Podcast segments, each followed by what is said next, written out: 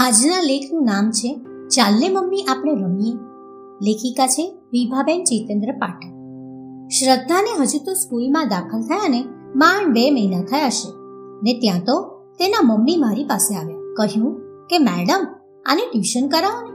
નવાઈ સાથે દુઃખની લાગણી થઈ. ત્યાં તો એના મમ્મી બોલ્યા, એ કાંઈ લગતી જ નથી. મેડમ બોલ્યા, એને સ્કૂલમાં સેટ તો થવા દો. પછી બીજો ઉપાય બતાવ્યો કે એને તમારી પાસે ભણાવો ને. આ સાંભળીને એ મારા કરતાં પણ દુઃખી થઈ ગયા.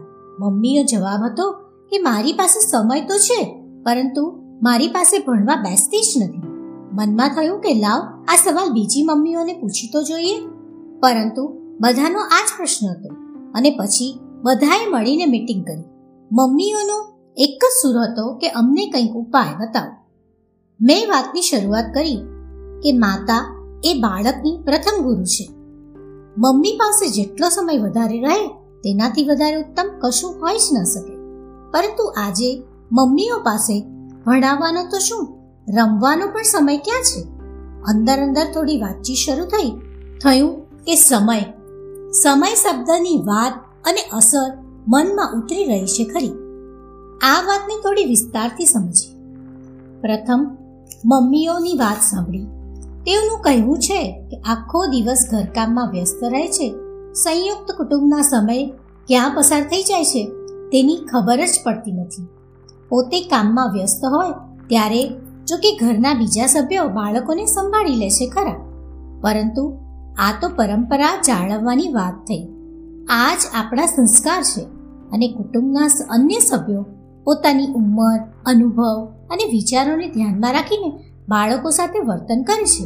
ઘણી વખત એવું બને છે કે બાળકો સાથે સમય પસાર કરતા કરતા આપણે બાળક બાળક છે એ સત્ય ભૂલી જઈએ છીએ અને વધુ પડતી અપેક્ષાઓને કારણે બાળક ખોટું બોલે ત્યારે માતા પિતા એ ભૂલી જાય છે કે ખોટું બોલવું એ કુદરતી જ્ઞાન છે. એ એમની આગવી સૂઝ છે અને પછી બાળક ગુસ્સો, રુદન, જીદ કરે કે પછી અકારણ વિચિત્ર પ્રકારની લાગણી વ્યક્ત કરે છે? પછી તો બધા જ સભ્યો અલગ અલગ રીતથી બાળકને સંભાળી લે છે. એકાગ્ર ચિત્તથી સાંભળતી મમ્મીઓને જોઈને આનંદ થયો. આ થઈ ઘરકામમાં વ્યસ્ત હોય તેઓની વાત. તો પછી જે મમ્મીઓ જોબ કરતી હોય કે અન્ય કોઈ સામાજિક કાર્યમાં વ્યસ્ત હોય, તો તેનો શું ઉપાય? જો કે આના માટે અન્ય રજાઓ કે રવિવાર સિવાય કોઈ જ વિકલ્પ નથી. સમય મળે ત્યારે બાળકોને પ્રાધાન્ય આપવું કે ઘરને તે બાબત વિચારણીય છે.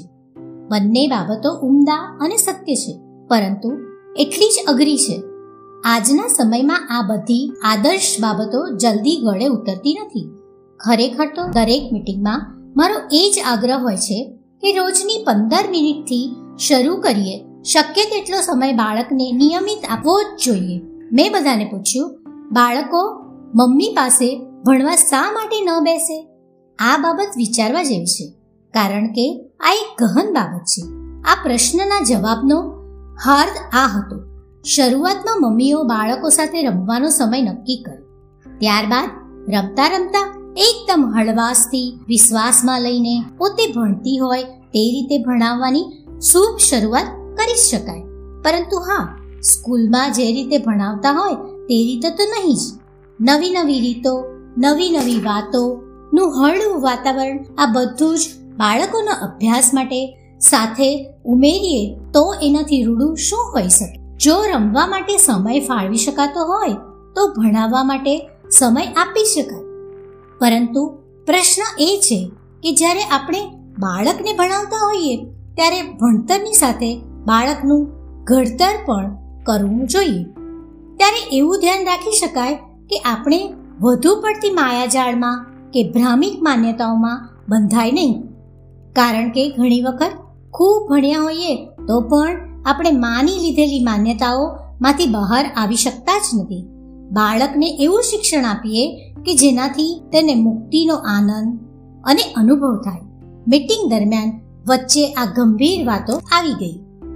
ભણવાનું માધ્યમ કોઈ પણ હોય, ભાષા શીખવવા માટે પઝલ્સ નવી નવી રમતો, વાર્તાઓનો સમાવેશ અતિ આવશ્યક છે.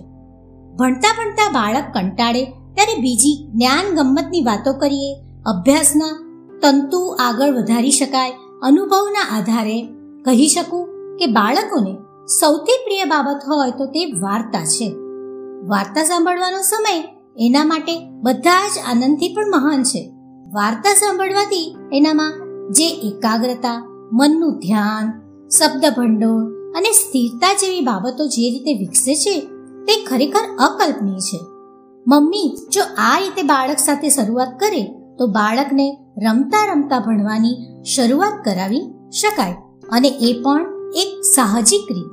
અહીં એક મહત્વની વાત આ યાદ આવે છે. આપણા બધાના લાડીલા બાળગુરુ, આદરણીય એવા શ્રી ગીજુભાઈએ બાળ રમતો પણ અસંખ્ય બતાવી છે. તેમજ આ બધી રમતોને જો નિયમિત રીતે રમાડીએ, તો તેમાં ભણવાની શરૂઆત તો છે જ.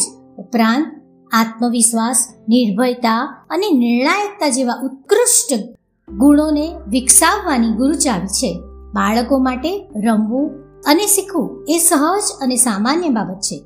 રમતા રમતા જ એ મહત્વની બાબતો શીખી લેતું હોય છે. રમતો રમવાથી અને રમાડવાથી જ આવડે એવું મમ્મીઓને સમજાવી હસતા હસતા છૂટા પડ્યા. આભાર.